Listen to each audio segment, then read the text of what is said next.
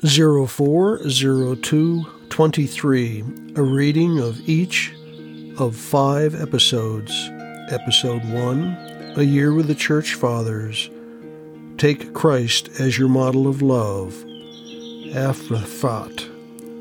Demonstration 219. Episode 2 Through the Year with Thomas Merton. In Deep Solitude.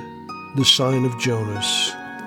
Episode 3 Magnificat, February 2023, Volume 24, Number 12. Item number 1 A reading from the Gospel according to Mark, chapter 6, verses 30 through 34. Item number 2 Meditation of the Day, sustained by Jesus and Mary.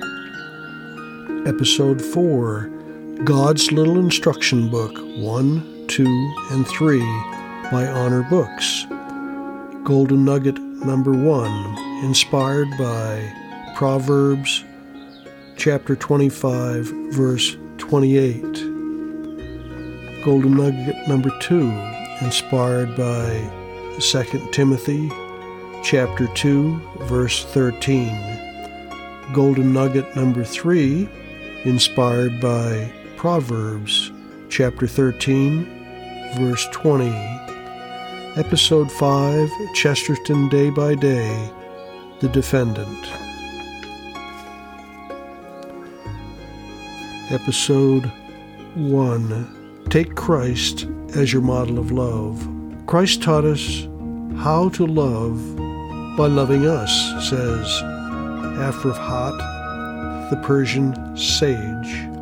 By looking to Christ, we can know what it means to love God and our neighbors, the two commandments on which Jesus said the law and the prophets depend. This is how our Savior taught us diligently to manifest love. First, He perfected it in Himself, and then He taught those who heard Him. He reconciled our enmity with His Father because He loved us, and He yielded up His innocence in the place of the debtors, and the good in place of the evil ones was put to shame, and the rich in our behalf was made poor, and the living died in behalf of the dead, and by his death made alive our death. And the Son of the Lord of all took for our sake the form of a servant, and he to whom all things were subject subjected himself, that he might release us from the subjection of sin.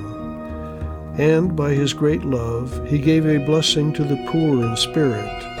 And he promised the peacemakers they should be called his brothers and sons of God. And he promised the humble that they should inherit the land of life. And he promised the mourners that by their supplications they would be comforted. And he promised the hungry fullness in his kingdom and to those who weep that they should rejoice in his promise.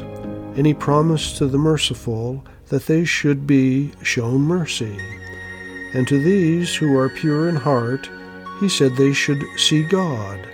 And again he promised to those who are persecuted on account of righteousness that they should go into the kingdom of heaven. And to those who are persecuted on account of his name, he promised a blessing and a rest in his kingdom. All these things our Savior did for us because of his great love. And we also, beloved, should share the love of Christ while we love one another and fulfill those two commandments on which hang all the law and the prophets. In God's presence, consider how well have I done in living up to Christ's standard today? How can I do better tomorrow? Closing prayer. Lord, you have all your creatures good at heart. Make me worthy to be your servant, and give me strength to serve you and your children.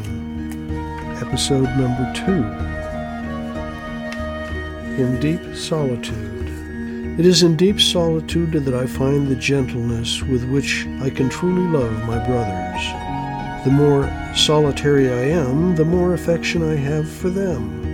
It is pure affection and filled with reverence for the solitude of others. Solitude and silence teach me to love my brother for what they are, and not for what they say.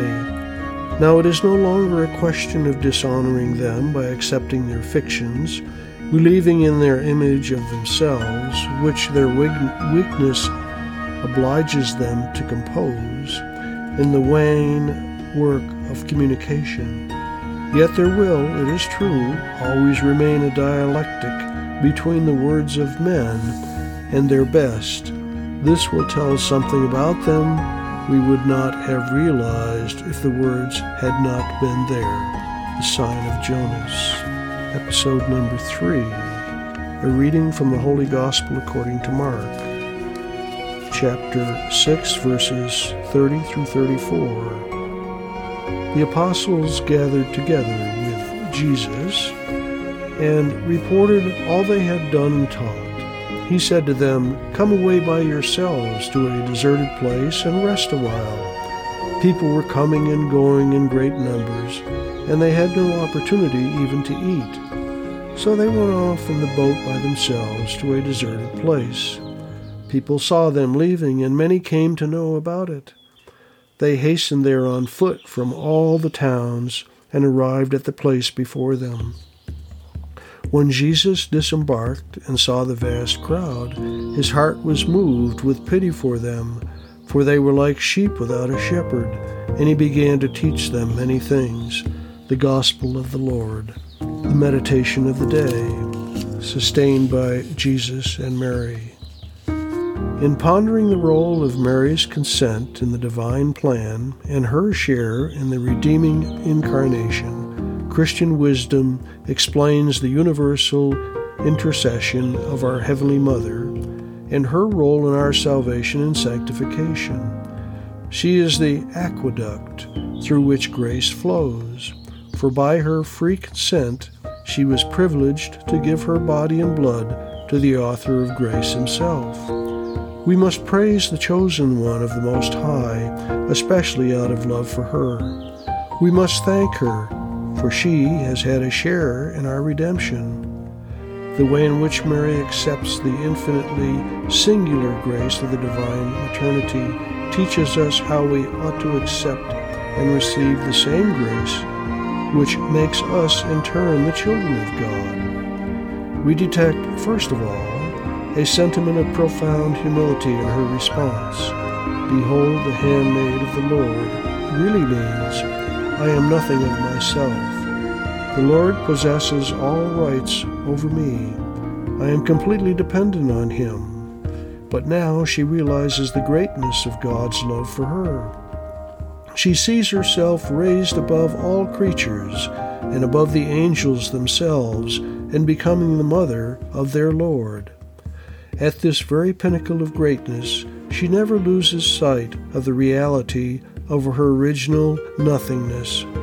When the God of all majesty deigns to make her his child, Mary does not forget her complete independence on him, and she acknowledges it. Behold the handmaid of the Lord, she is his mother, and yet she is also his servant. This vivid awareness of our own nothingness is thus the first disposition we need to receive divine grace. Nevertheless, if it ended there, this dispossession of the soul would be incomplete, certainly not enough to conform us to what is the will of God for us. The truth is that we are nothing, but even more, that God is all good. He is unending love, which is ceaselessly acting and eager to lavish itself to us. To be faithful to that belief, the humble soul must also rise up with confidence. In the radiant souls of the saints, humility and confidence are twin sisters. Both are daughters of truth. It is this that the Blessed Virgin teaches us. After the avowal of her nothingness, she surrenders herself to the workings of divine love. Be it done to me according to thy word episode number four. Golden Nugget number one, inspired by Proverbs chapter 25, verse 28. He that hath no rule over his own spirit is like a city that is broken down and without walls.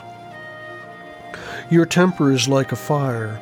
It gets very destructive when it gets out of control. Golden Nugget number two, inspired by 2 Timothy verse or chapter 2 verse 13. If we are faithless, he will remain faithful, for he cannot disown himself. Decisions can take you out of God's will, but never out of his reach. Golden nugget number three, taken from Proverbs chapter 13, verse 20. He that walketh with wise men shall be wise, but a companion of fools shall be destroyed. Your companions are like the buttons on an elevator. They will either take you up or they will take you down. Episode number five. The curse against God is excuse number one in the primer of minor poetry, The Defendant.